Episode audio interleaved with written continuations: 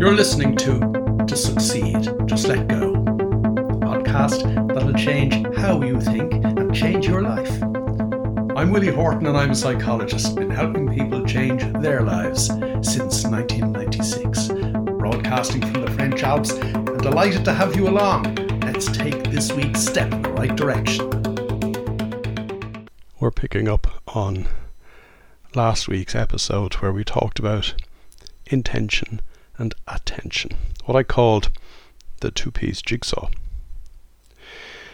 If you recollect, we talked about the equation attention plus intention equals extraordinary results. I could put it another way and say proper focus plus proper goals equals that extraordinary success that I've just mentioned.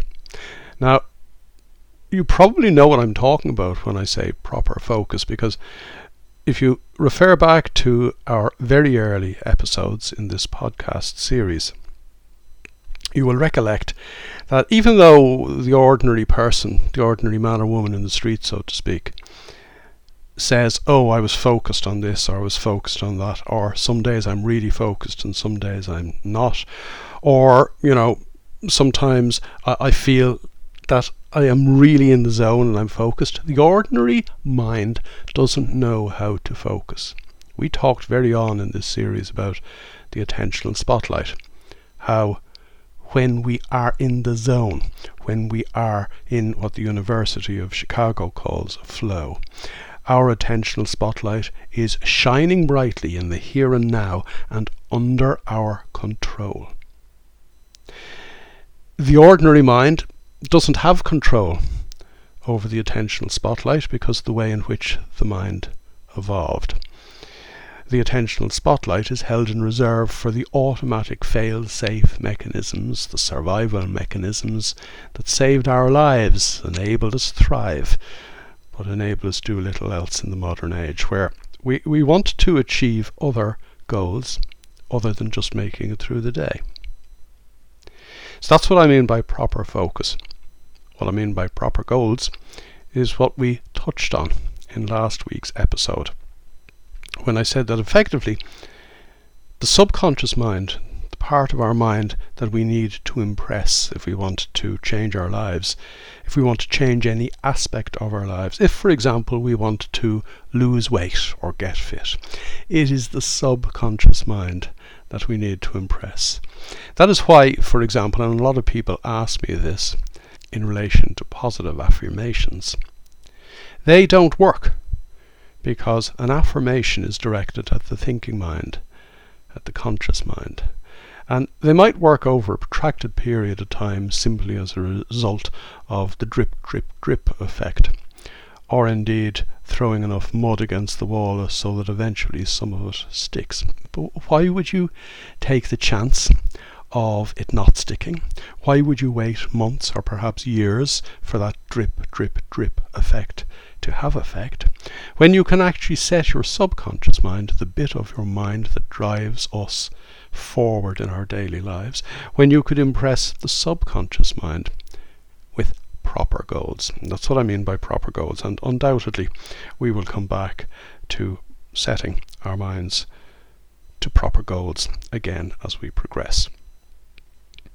But a couple of people got in contact with me after last week's episode in relation to intention in general, and I suppose their intentions in particular. Because it strikes me, and I've been doing this almost 25 years with my clients, it strikes me that most people don't know what their intentions are. They don't know what their goals are. They don't know what their objectives are. They're not really 100% sure very often why they got out of bed in the morning, other than by virtue of the fact that the alarm went off, or they have a job to go to, or bills to pay. Most people aren't sure what their real intentions are, and certainly almost nobody is sure what their purpose is. And this is not a conversation about purpose, it's certainly not a conversation about one's life purpose, by virtue of the fact that I'm not sure if any of us knows that it may unfold the more we indulge in proper focus. And I will certainly, certainly, certainly put together an episode on what I mean by that. But most people think they know what they want. And generally speaking, as a result of thinking that they know what they want, they are in all probability wrong. It's quite simple, really, if you refer to our earlier episodes where we talked about the way in which the mind thinks 70,000 thoughts every day, and how, according to the Neural Lab at UCLA, most of today's 70,000 thoughts will be the same as yesterday's, and tomorrow will be a repeat performance. And what we know about where those 70,000 thoughts come from, they come from our stored knowledge. That's why they're on a loop, because they're kind of patterned, pre programmed, repetitive thoughts. Uh, and as a result of those thoughts, and the fact that they were programmed during our formative years, and the fact that we kind of share those kind of normal thoughts with normal people. In other words, there, were, there are norms of thinking. There are cultural norms, there are family norms, there are individual norms, uh, and by that I mean a group of individuals together, say your friends, you all think a particular way, and if somebody doesn't think that particular way, it may well be that you drift apart or, or become enemies for that matter, depending on, on, on exactly what we're talking about in relation to how we think. But the key point is that thinking that you know what you want is filtered through the repetitive, patterned, looped thought that is shared culturally, educationally, often religiously, and in terms of the people we hang out with and of course, obviously, because a lot of this was actually programmed into us during the second, third, and fourth year of our lives, we're talking about our parents and our siblings and, and our very first friends, or the people that bullied us when we were very young, as is often the case too. Why do I bring this up? Well, I bring it up for a very specific reason. There is no way in the world using that kind of patterned pre programmed, repetitive, and I have to say largely negative thought, that using thought we could come to the conclusion that we know what we want. We don't know what we want, generally speaking, we think we know what we want. As I said a minute ago, I've been doing this for nearly 25 years. It'll be 25 years next February. And one of my very first clients, who uh, I knew well before he became a client, rang me one day and said that he was having matrimonial difficulties. Now, that's exactly the way he put it there, his words, not mine. And he said that his wife was getting increasingly annoyed with him because his new business wasn't generating the kind of revenue that they had been used to when he worked for a large organization. And that the neighbours had just bought a new car and it made her feel like a tramp, and that's a quote as well, going around in her old car. And the neighbours were going on better holidays. They were going on the kind of holidays, two or three holidays a year, you know, ski holiday, a sun holiday, a couple of long weekends. And the neighbours were still going on all those holidays, and they weren't. And she said to him, Look, uh, it's getting to the point where I can't continue this way. And he said to me on the phone, he said, I think she's going to walk out on me. Now this is this is a genuine story. I don't make these things up. In fact, I've worse stories than that, crazier stories than that. But it gives us an insight into what we think we want. Because generally speaking, when we go about the process of beginning to understand what we really, really want, we always start with the comparative. There's almost nothing worse on the face of the earth than comparative thinking. Oh, he's better than me. She's better looking than me. He's cleverer than me. She's smarter than me. He has a bigger car than me. They go on better holidays than me. Generally speaking, when I first ask any of my clients what they really, really want, they start out with a process born out of comparative thinking. I want this because she has it. I want to work for myself because I've seen how good he has become at working for himself and the kind of lifestyle he has. I want a better job because the fool that I work for has just got promoted. Now, you see, even that sentence, the fool that I work for has just got promoted. And as somebody said to me last week, and I just can't understand how the fool got promoted and has ended up as my boss. Um, e- even that is it. These are all judgments, and they're all judgments based on thought, and they are all judgments based on comparative thought. You see, so much bad stuff flows from comparative thinking. The primary one being jealousy, of course. I'm jealous because he just got promoted or she got promoted over me. I'm jealous because they have a bigger car. I'm jealous they go on better holidays. So these are the things I want to soothe my soul. These are the things I want so that I can say to myself, well, at least we're doing as well as the next door neighbours or our friends. These are the things that enable us take comfort in the fact or in the perceived fact that we're doing okay. And therefore, even though we might never really think about it this way, very often when we start thinking about what we really, really want, it is that little bit of jealousy that comes to the fore we'll, ne- we'll never actually consider it that way. We'll consider it in a different way. I want this because, wait for it, these are the trappings of success in the environment in which I live. These are the norms of success. This is what success looks like because I've seen others having it and I want some of that. Now, I've said a really bad word in there, and that was the word norm or norms. A norm is something that enough crazy people got together to agree on. And as a result of those crazy people coming together, we have a norm, and therefore it is normal to think that way.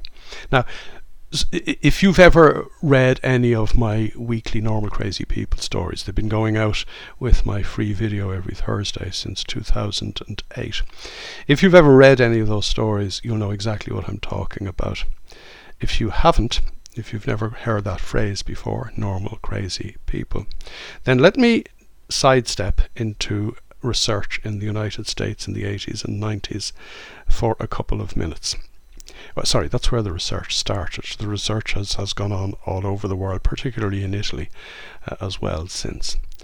And all this research comes to the conclusion that if we are living our lives through thought, we're not really living our lives at all. We're not really present. We don't know what's going on. And our minds are controlling us rather than the other way around. As clear a definition of crazy as you will ever come across. And the more you develop your ability for proper focus, which we talked about last week, and indeed what we practiced in one or two of the earlier episodes, the more you develop that, the more crazy you'll realize people are around you.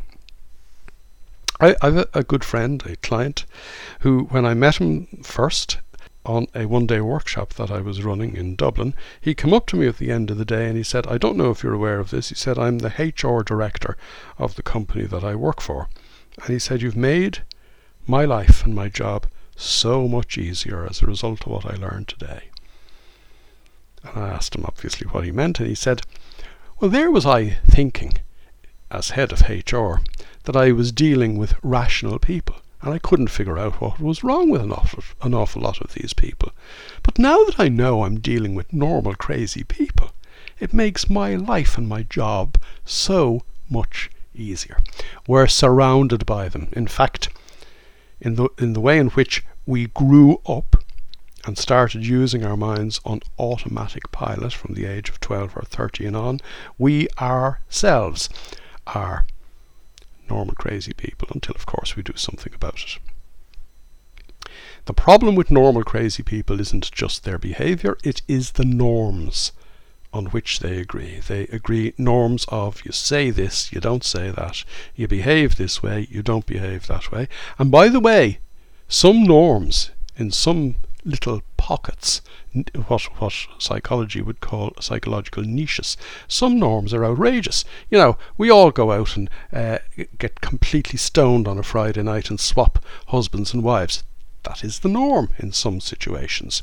Um, we all go to our son or daughter's uh, football match on a Saturday and scream abuse at seven or eight year olds. That's the norm in situations like that. Why do you think tennis parents are called tennis parents? They are the world's worst for bullying their own children whilst they're playing, supposedly trying to win, and bullying uh, someone else's child too. These are norms in particular areas of life. And we certainly have norms when it comes to understanding what we should want if we're successful. And this is obviously the wrong place to start. I want to re emphasize the key point in today's episode. Never, never, now that you know what we're talking about, never let yourself slip back into comparative thinking. Your happiness and your success, the purpose you have today, this week, this month, this year, not necessarily your life purpose, as I said, we'll come back to that at another point. The things you want to achieve, the goals you have, the outcomes you'd love to experience. These all have to come from the heart, not comparative thinking. You do not define your success on the basis of what other people have. You do not define your success on the basis of what you think you would like to achieve. You do not define your success on the basis of what you think you would like to have in your life. You do not define your success on the basis of material things. Now, Red flags will go up all over the place the minute I say that because red flags have been going up all over the place for the last nearly 25 years at this stage. Because people will say to me, Are you saying we shouldn't want material things? That is not what I said. I said material things don't define your success. It's cool to have a nice car. It's wonderful to have nice holidays. It's nice to have nice things. But ultimately, success and happiness is a completely different experience than simply having something like a new car. The new car smell vanishes after a couple of weeks and it's an old car. It's interesting because you know an awful lot of people will buy themselves bigger cars because it makes them feel better about themselves and think about that sentence they need something like a new car or a bigger car to feel better about themselves because they don't feel good about themselves in the first place. In other words, they're trying to use some label of success, a norm of success, something that others, who really don't care ultimately, uh, something that others will say, oh, she or he is a success, look at them. Whereas success is something that comes from the inside out, not from the outside in. Let me let me explore that for just a second more, because I often talk with my clients about the drug of approval. I like people to approve of me because it makes me feel better about myself. You know, one of the statements that I, I, use in the Mindfulness Measurement Index with my clients is a compliment generally makes me feel better about myself. And if you mark yourself well on that statement, it's bad. Because whilst comments are wonderful, the sting in that statement is in the tail. It makes me feel better about myself. I may have quoted Anthony DeMello in some of our early episodes. If I didn't, I'm going to quote him now. And if you've never heard of him, I'd ask you to Google the little book Awareness uh, and see where that takes you. DeMello says that we were reared on the drug of approval. And in fact, we actually craved the drug of approval by the time we were three. Up to the age of two, you see, we thought the universe revolved around us, And between the age of two and three, we realized that's not the case at all. So we have to go looking for the approval that we thought was automatically just for us. We have to go looking for it in every little nook and cranny we can find in our daily lives. And you all know where that kind of behavior leads. The point is that you shouldn't bother looking for other people's approval because they're looking for yours. That's, that's one of the norms of the normal crazies. You know, an awful lot of people say to me, Oh, I worry about what other people think about me. Here's an interesting one, actually. A number of people over the years, before coming on my open workshops, or indeed before buying the uh, current program that I have, the Psychology of Success online program, a lot of people would say to me, um, I, I'm, I'm not sure if I want to change. Somebody actually said to me, I'm not sure if I want to discover my own potential. I'd be afraid of what it might be. But their real fear was actually expressed in a subsequent conversation where they said, Actually, I'd be afraid that if I changed, I'd worry what people would think of me. And the point I made to my fr- the friend, my friend in question was, you shouldn't worry about what other people think of you. They're not thinking of you at all. They're worrying about what you think of them. We're always a few steps removed from reality when we get into the world of thought. And indeed, right at the beginning of these episodes, we talked about stress, we talked about the waste of worry. Um, and worry is a thought built on another thought, built always on a flawed thought in relation to what if this happens, what if that happens, what if they don't like me, what if they change what they think about me, what if they think bad about me, or what if they think differently about me. And you see, approval, just like jealousy, goes to the heart of what we think we want when we're suddenly confronted with the question, what do you really want out of life? And that is a question I ask all of my clients. I ask it a little more bluntly than that. What do you really, really want out of life? In other words, not what do you think you want, not how would you define success in terms of what you see around you. What matters to you? What kind of life do you want to have? What kind of experiences do you want to have in your life? Who is important to you? These are the things we need to explore when we start thinking about proper goals. And that is why I said last week that intention, proper goals, and attention, proper focus, go hand in hand. Because, funnily enough, the more you clear your mind, the clearer what you really, really want becomes. For example, every time I meditate, I take another step along the road along the path to a clearer, more focused, present mind.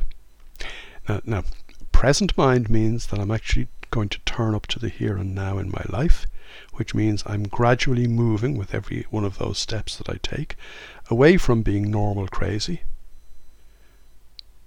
towards being something new and letting my own potential out from the inside. Every time I take one of those steps, I'm taking a step on that journey. Let me put it another way. Every time I take one of those little steps, I take a step up, another rung up the ladder. The more you climb up the ladder, the farther you can see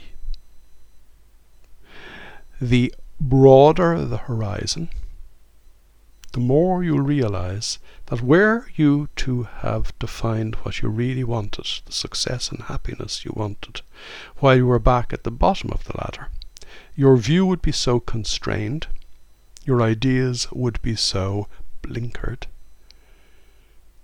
that you wouldn't fully understand. You, you couldn't even begin to understand what you really, really, really want out of life. When we begin to explore our own mind,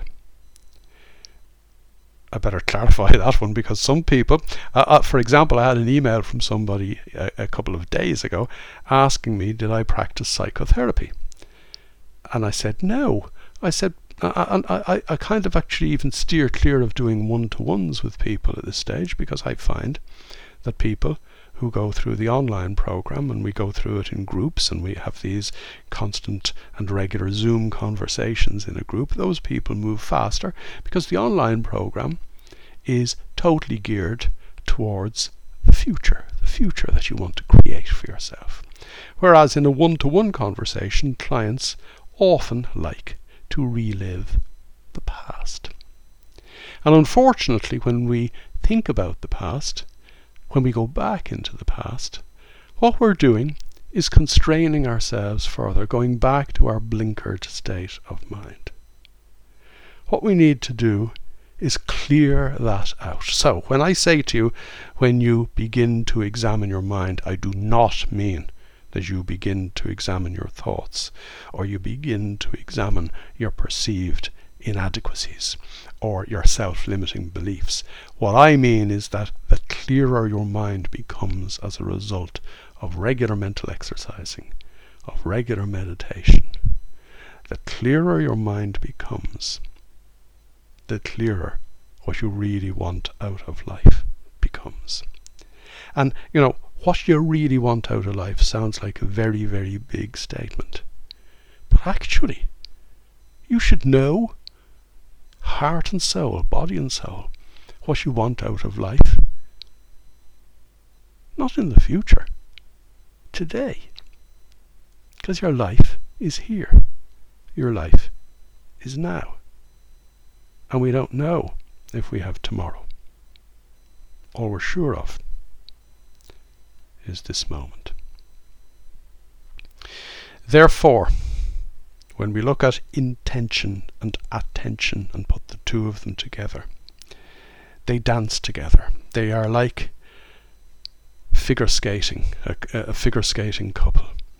They move together. The two piece jigsaw is not a complete picture if you've only one piece of it. You need to ensure that you develop your ability to pay attention to the here and now through meditation, through regular meditation, and begin to let the kind of life you'd really like emerge. Begin to let it occur to you. We'll finish off today's episode with a little story. I'm constantly talking to people about understanding what a perfect moment would be like. I've used that phrase in, in some of our episodes before. It's all over my website, it's all over my YouTube videos, it's all over my free uh, weekly videos on a Thursday. It's all over my Facebook Live. I'm constantly using the phrase perfect moment by virtue of the fact that the subconscious mind needs to be impressed by taking a psychological snapshot, and a snapshot is a snapshot of a moment. Now, you wouldn't, as a properly focused adult, take a snapshot of an imperfect moment if you're trying to impress your mind with the goals, the proper goals that you'd love to have, you take a snapshot of a perfect moment. So I'm constantly asking people to think, no, I'm not actually, that's wrong. I'm constantly asking people to reflect on what a perfect moment might be like. And then ultimately, they will come to the point where they will write that down. This can be a long drawn out process simply by virtue of the fact of what we've been talking about in this episode that people don't know where to start when they're asked the question, What do you really, really want out of life? I got a call one day from a client. He said, I want to send you a photograph that I've just taken on my phone of something that I've jotted down on a sheet of paper. This guy's a project manager. He said, I was walking from the offices on the site down to the main site. It's about a 20 minute walk. He said, and I'd gone about 10 minutes into the walk when something occurred to me. It's like as if it came out of the blue. As uh, other clients use the phrase, pennies dropping. Oh, a penny has dropped. Something occurred to him, and he wrote it down on a piece of paper he had in his pocket, took a photograph of it, and sent it to me a perfect moment had occurred to him. Not when he was thinking about what he wanted, but it came from within. It came from within a clearer and clearer mind that he had been cultivating by meditating regularly. And on that note, we'll finish this episode and we'll talk again next week. You've been listening to Succeed, Just Let Go. To get involved, join me in my Facebook group, strangely enough called To Succeed, Just Let Go. And for more information, visit www.willie-horton.com.